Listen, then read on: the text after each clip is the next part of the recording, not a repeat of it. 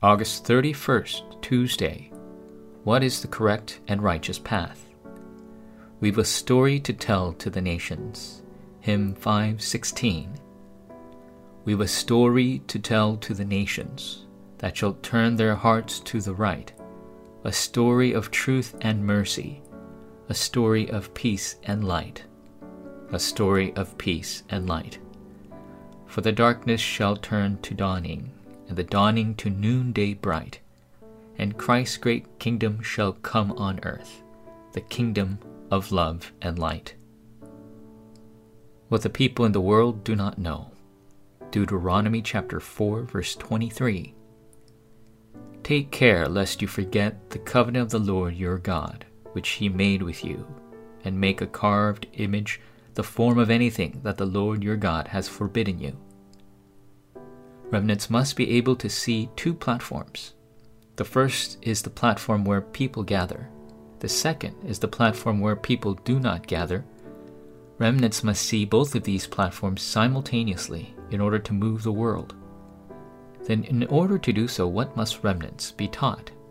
Number one, knowledge and power that transcend powerful nations. Remnants must be equipped with knowledge and power that transcend powerful nations. Remnants must know the mystery of the triune God being with them and of spiritual beings.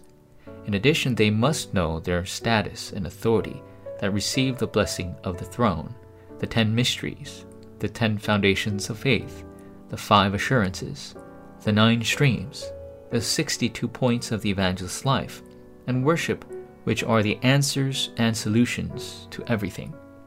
Number two, the answer for world evangelization. Wherever remnants go, darkness is bound. Furthermore, remnants must be commissioned as spiritual doctors, ambassadors of Christ, and watchmen to heal the 237 nations, relay their skills, and restore culture. The 237 healing and summit movements are the platforms that God needs the most. God told Moses and Joshua what they had already received.